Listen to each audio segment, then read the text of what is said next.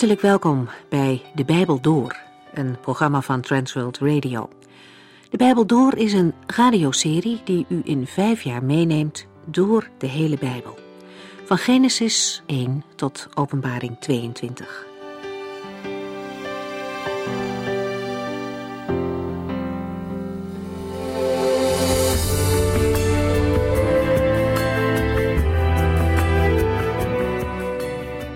Lieve mensen, vandaag is het dan de laatste keer dat we samen in deze serie de Bijbel openen. De afgelopen jaren hebben we alle Bijbelboeken vanaf Genesis 1 overdacht. Dwars door de hele Bijbel heen hebben we mogen zien dat de Heere God een betrouwbare en liefhebbende God is. Hij houdt van mensen en wil graag bij ons zijn. Zonde is de grote sta in de weg in deze unieke relatie tussen God en mens. Maar ook in dat probleem heeft de Heere zelf voorzien. Zijn eigen, geliefde, enige zoon kwam tussen beiden. Hij opende de weg voor een verloren mensheid naar de Vader. Er is genade en vergeving voor ieder mens die terugkeert naar God. Vandaag sluiten we af met Openbaring hoofdstuk 22. Daarin zien we dat de Heere trouw is en zijn grote plannen zal uitvoeren. De tijd dat het leven op aarde, zoals wij dat kennen, definitief zal veranderen, komt dichterbij. We zijn er nou onderweg en er kunnen al voorboden zijn van de dingen die gaan komen. Zonder alles precies te duiden kunnen we wel zeggen dat we in de laatste dagen leven.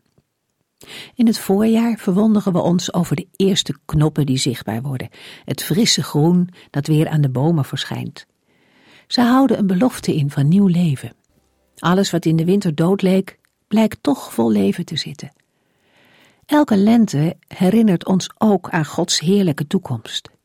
De dood legt het af tegen Gods almacht. Christus heeft overwonnen en wie in hem gelooft zal delen in het eeuwige leven. Als de natuur begint uit te lopen, dan weten we dat de winter bijna voorbij is. En zo mogen wij ook letten op de tekenen van de eindtijd, die erop wijzen dat de Heer Jezus gauw terugkomt. De wereld om ons heen is in beroering. Er is veel gaande. Oorlogen, natuurrampen, economische ontwikkelingen. Er zijn mensen die spreken vanuit het antichristelijke gedachtegoed. Zij erkennen Jezus niet als zoon van God, als de weg, de waarheid en het leven. Er is ook veel om Israël te doen. En juist al deze dingen mogen ons aanzetten om ons hoofd omhoog te richten, naar God toe. Wie zijn hoop op Hem vestigt, zal nooit beschaamd uitkomen. Gelukkig is wie overwint, en gelukkig is hij die de woorden van deze profetie ter harte neemt.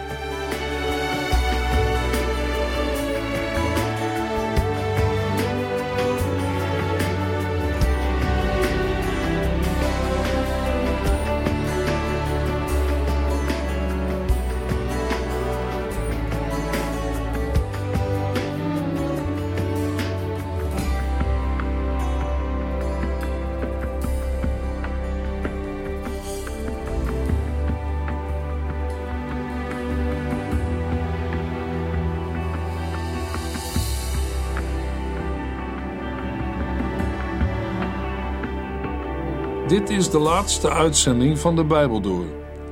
In vijf jaar zijn we al lezend, overdenkend en biddend de Bijbel doorgegaan. Van Genesis 1 vers 1 tot en met Openbaring 22 vers 21. We zijn zeker van plan de serie van de Bijbel door opnieuw uit te zenden. Daarover vindt u binnenkort de informatie op de website van TWR. We gaan verder met Openbaring 22. De vorige uitzending sloten we af met het lezen van Openbaring 22, vers 1. De engel liet mij een rivier zien met water dat leven geeft. Helder als kristal was het. De eerste vijf versen van hoofdstuk 22 horen bij het vorige hoofdstuk, want ze zijn een onderdeel van de beschrijving van de nieuwe heilige stad Jeruzalem. Een verschil met het voorafgaande gedeelte is wel dat er vanaf hier minder raakvlakken met het Bijbelboek Jesaja zijn. Daarvoor in de plaats komen de hoofdstukken 2 en 3 van het Bijbelboek Genesis. Johannes ziet een rivier met water dat leven geeft. Om de helderheid van het water aan te geven, voegt hij eraan toe dat het helder als kristal is. Water is een beeld van eeuwig leven in relatie met God. De rivier ontspringt niet in de tempel, maar uit de troon van God en van het Lam. Want de nieuwe stad heeft geen tempel. De troon van God was nog niet eerder genoemd in de beschrijving van de toekomstige wereld. Hij neemt de rol van de tempel over als aanduiding van de plaats waar de Heere God zich bevindt. Het beeld van de rivier wil zeggen dat alle leven uit de Heere God zelf voortkomt. Samen met de Heere God wordt het lam genoemd. Er is één troon waarop de Heer en het lam, Jezus Christus, zitten. Het geeft de eenheid aan tussen de Vader en de Zoon. Openbaring 22, vers 2. Het kwam uit de troon van God en van het Lam en stroomde midden over de hoofdstraat van de stad. Aan weerskanten van de rivier stond een boom die leven geeft en die twaalf keer per jaar vruchten droeg, elke maand een keer. De bladeren van de boom zijn voor de genezing van de volken. In vers 2 gaat Johannes verder over de rivier die de engel hem liet zien. Hij vertelt dat de rivier ontspringt uit Gods troon. In de Griekse tekst van vers 2 lezen we: In het midden van haar straat en op de ene en de andere zijde van de rivier was de boom die leven geeft, voortbrengende twaalf vruchten, van maand tot maand gevende zijn vrucht. En de bladeren van de boom waren tot genezing van de volken. De samenhang van dit gedeelte van het Bijbelboek Openbaring blijkt uit het feit dat van haar naar de stad Jeruzalem verwijst. Een aanduiding die voor het laatst in Openbaring 21, vers 23 werd gebruikt. Vers 2 heeft in de Griekse tekst geen hoofdwerkwoord, zodat we in het eerste deel staat en in het tweede deel zijn mogen aanvullen. De plaats waar de boom die leven geeft staat, bevindt zich in het midden van haar straat en op de ene en de andere zijde van de rivier. Deze woorden wekken de indruk dat er meerdere bomen langs de hoofdstraat van de stad en langs de rivier staan. In het Hebreeuws, dat duidelijk invloed heeft op het taalgebruik van Johannes, kan het woord voor boom ook geboomte in de zin van meerdere bomen aanduiden. Maar als we het Griekse woord voor straat of hoofdstraat opvatten als plein, kan de betekenis van de plaatsaanduiding zijn dat de boom midden op het stadsplein staat. Als de rivier zich daar in tweeën splitst, staat het geboomte midden tussen de beide rivierarmen. Het geboomte is bijzonder doordat het twaalf maal per jaar vrucht draagt. Waarschijnlijk betekent de zinsnede voortbrengende twaalf vruchten, van maand tot maand gevende zijn vrucht, dat er elke maand een ander soort vrucht groeit. Aangezien tegelijk met dag en nacht ook de seizoenen verdwenen zullen zijn, bedoelt Johannes in vers 2 niet iets te zeggen over maanden.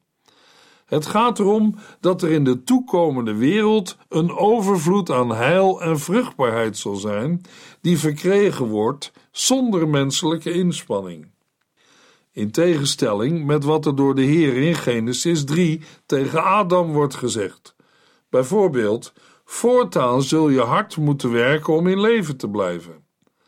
Aardse, menselijke begrippen worden gebruikt om het onvoorstelbare, goddelijke aan te duiden.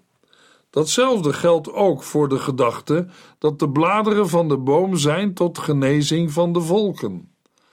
Genezing kan worden opgevat als instandhouding van de gezondheid, want in de toekomstige wereld zal geen ziekte meer zijn.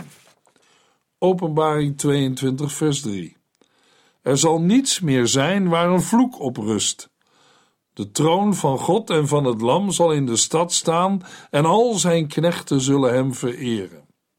Johannes gaat door met zijn beschrijving van het leven in de stad van God.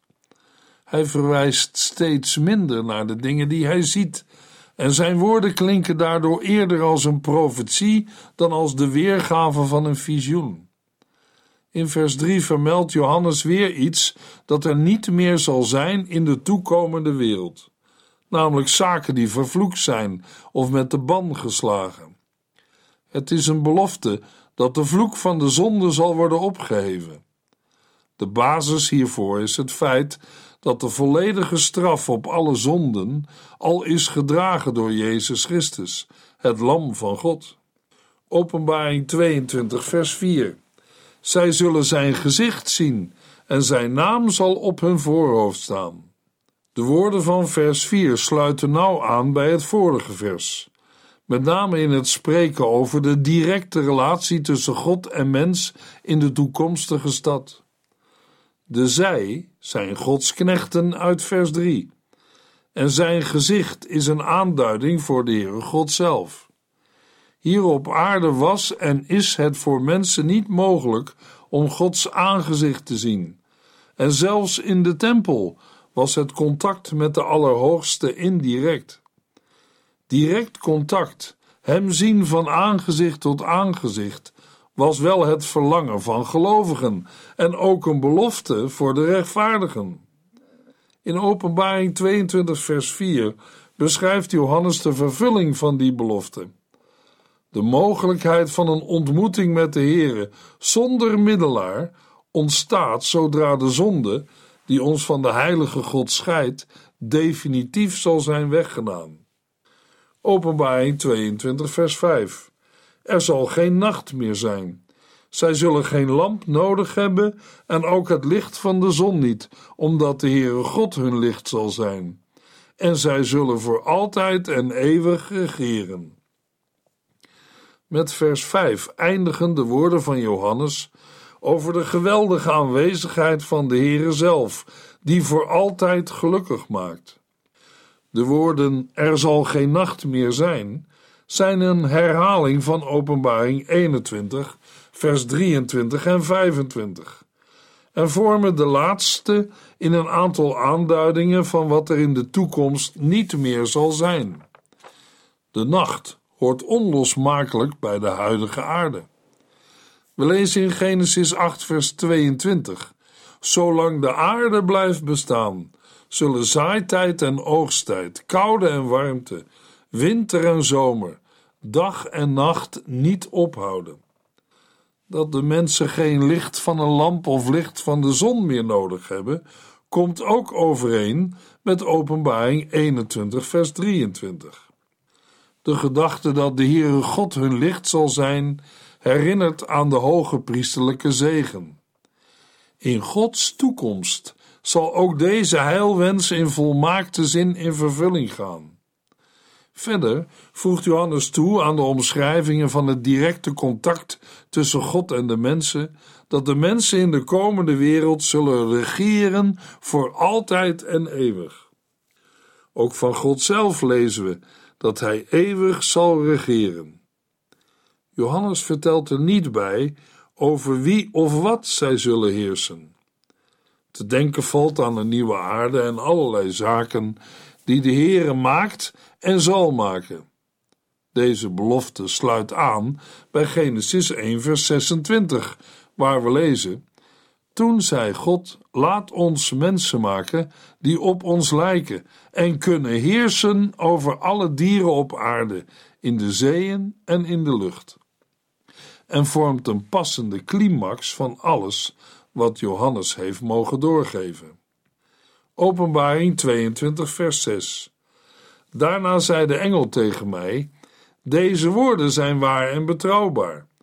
De Heere God, die de profeten ingeeft wat zij moeten zeggen, heeft zijn engel gestuurd om zijn dienaren te laten zien wat er binnenkort moet gebeuren. Openbaring 22, vers 6 tot en met 9 loopt parallel met Openbaring 19, vers 9 en 10. En net zoals Openbaring 19, vers 9 en 10 het slot vormen van Openbaring 17, vers 1 tot en met 19 vers 10, zo vormt Openbaring 22 vers 6 tot en met 9 het slot van Openbaring 21, vers 1 tot en met 22, vers 9. Tegelijk hangen de genoemde Bijbelgedeelten nauw samen met het vervolg van Openbaring 22, doordat ze terugverwijzen naar wat vooraf ging in het Bijbelboek Openbaring. In het Grieks zijn de beginwoorden van vers 6 en hij zeide tot mij. Er wordt niet bijgezegd wie de spreker is, Christus of een engel. Met de woorden en hij zeide tot mij leidt Johannes een andere spreker in. Maar omdat in vers 7 Christus aan het woord is, ligt dat ook in vers 6 voor de hand. Zoals de Heer Jezus trouw en oprecht is, zo geldt dat ook voor de openbaring die hij heeft gegeven. De nadruk die in vers 6 wordt gelegd op de betrouwbaarheid van wat aan Johannes is geopenbaard, vormt een terugkerend thema in het vervolg.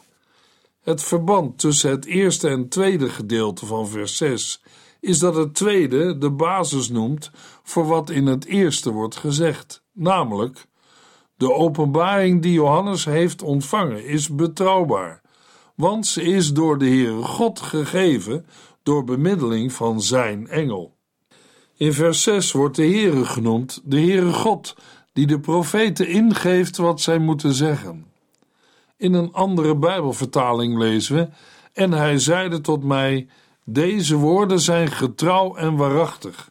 En de Heere, de God van de geesten van de profeten, heeft zijn engel gezonden om zijn dienstknechten te tonen hetgeen haast moet geschieden. Bij de woorden de geesten van de profeten duidt het woord geest de menselijke geest van de profeten aan. Het woord heilige is een latere toevoeging bij geesten, omdat men de juiste betekenis van de woorden niet begreep. De engel wordt op andere Bijbelplaatsen aangeduid als engel van Christus of mijn engel, zodat ook hier God en Christus opnieuw op één lijn worden gesteld. De inhoud van de boodschap van de engel en dan ook van het Bijbelboek Openbaring wordt omschreven met de woorden van het begin van het boek. De engel moet aan Gods dienaren laten zien wat er binnenkort moet gebeuren. Terwijl het woord knechten of dienaren in vers 3 alle gelovigen aanduiden, is het in vers 6 een aanduiding voor de profeten. Zij zijn degene die Gods woord het eerst ontvangen en het moeten doorgeven aan de christelijke gemeenten. Johannes rekent zichzelf tot de profeten, maar onderscheidt zich wel duidelijk van de gemeenteprofeten. Hij heeft zijn opdracht uitgevoerd door de openbaring die hij ontving op te schrijven, waarbij een engel een bemiddelende rol speelde. Openbaring 22, vers 7. Jezus zegt: Ja, ik kom gauw. Gelukkig is de mens die zich houdt aan de profetische woorden van dit boek. In vers 7 lezen we woorden van de Heer Jezus. De Griekse tekst van vers 7 begint met zie. Daarmee vraagt de heiland de aandacht van de hoorders en lezers. Christus bemoedigt hen door te herhalen en te bevestigen wat hij al eerder had gezegd, namelijk dat hij spoedig komt. Wat er binnenkort moet gebeuren, vindt het hoogtepunt in de wederkomst van Christus. Aan deze kernachtige belofte verbindt de Heer Jezus een zaligspreking, de zesde van de zeven die voorkomen in het Bijbelboek Openbaring. De zaligspreking in vers 7 is een verkorte vorm van de eerste en heeft betrekking op het omgaan met het boek dat Johannes schrijft. Jezus zegt: Gelukkig is de mens die zich houdt aan de profetische woorden van dit boek. Christus duidt de inhoud van de openbaring aan als profetie. Tot de komst van de Heer Jezus moet de gemeente van Christus op aarde het profetische woord bestuderen om erdoor te worden gecorrigeerd en getroost. Openbaring 22, vers 8. Ik, Johannes, zag en hoorde al deze dingen en viel op mijn knieën voor de engel die ze me had laten zien en wilde hem aanbidden. In vers 8 is Johannes te spreken. Hij noemt zijn eigen naam, iets wat hij tot dusverre alleen had gedaan in Openbaring 1. Op deze manier zet hij als het ware zijn handtekening onder het origineel van zijn boek. Net als de eerdere vermeldingen van zijn naam, suggereren deze woorden dat hij voor de beoogde lezers een bekend persoon was, die hun vertrouwen genoot. Hij garandeert dat hij de openbaring persoonlijk heeft gezien en gehoord. In de oudheid gold de combinatie van horen en zien als garantie voor betrouwbare kennis van zaken. Ook in zijn andere geschriften benadrukt Johannes dat hij een betrouwbare ooggetuige is. Nadat Johannes gehoord en gezien had, viel hij op zijn knieën neer voor de engel en wilde hem aanbidden. Eenzelfde fout heeft hij al eerder gemaakt. Blijkbaar is hij zo onder de indruk van de grootsheid van de openbaring dat hij zichzelf een beetje kwijt is. De engel is waarschijnlijk nog steeds dezelfde die hem het nieuwe Jeruzalem heeft laten zien.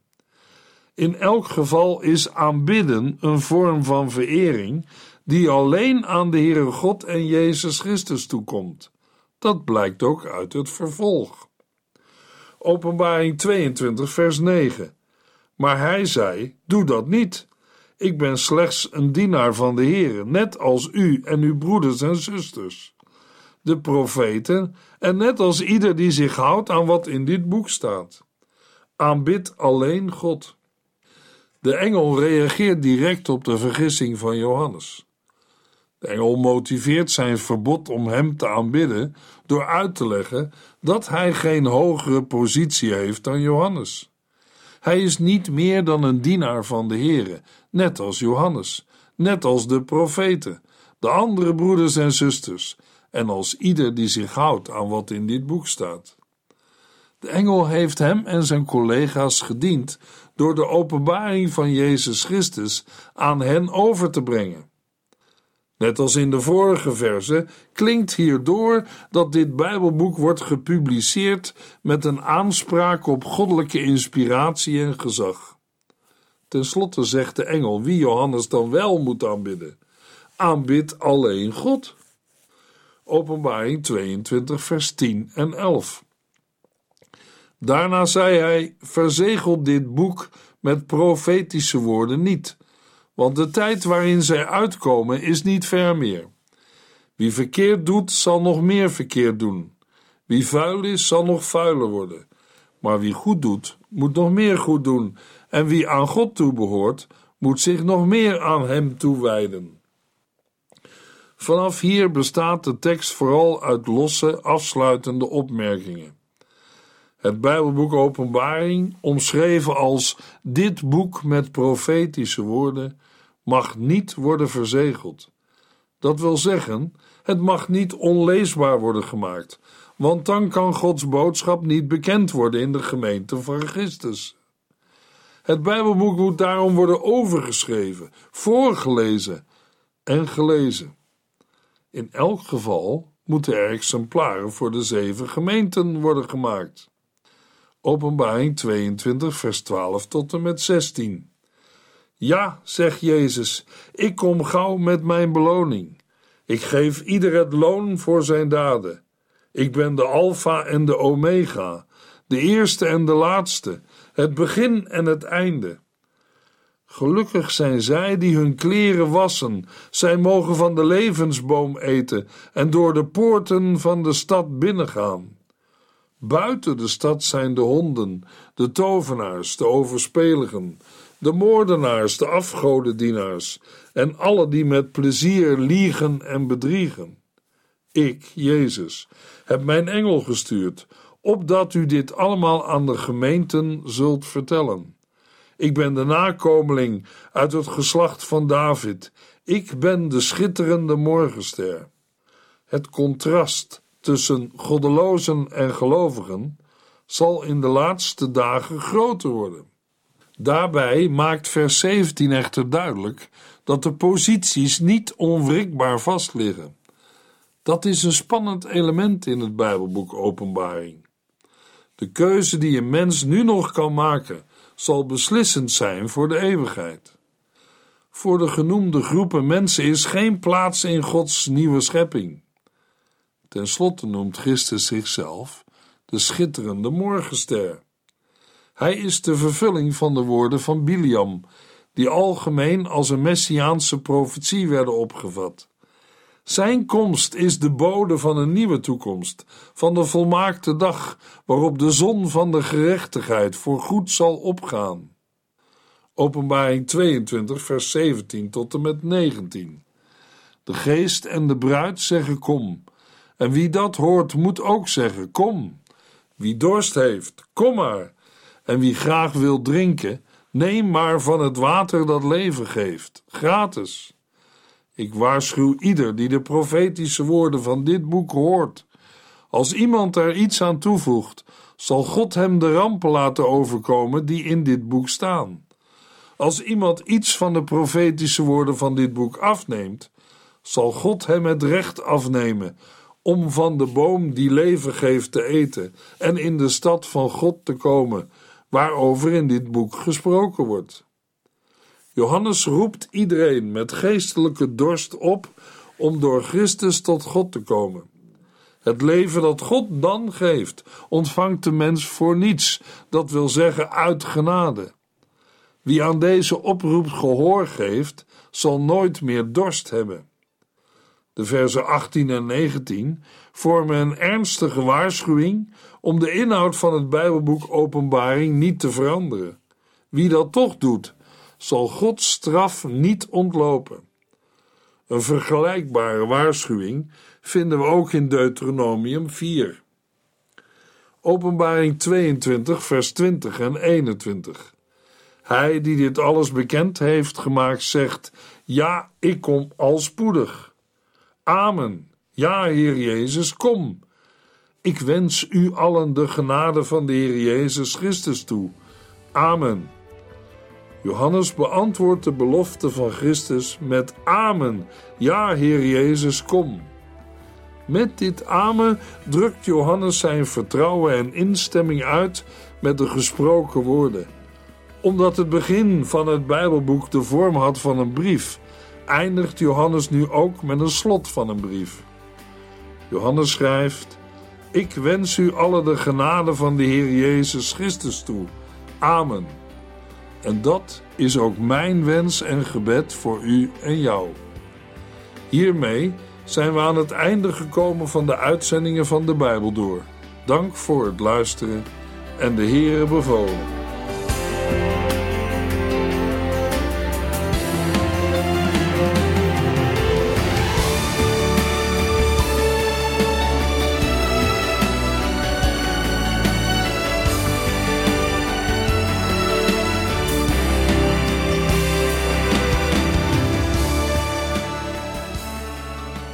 Sinds kort kunt u een USB-stick bestellen met alle uitzendingen en de teksten van de Bijbel door.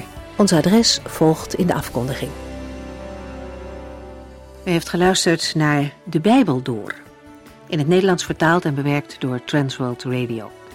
Een programma waarin we in vijf jaar tijd de hele Bijbel doorgaan. Als u wilt reageren op deze uitzending of u heeft vragen, dan kunt u contact met ons opnemen.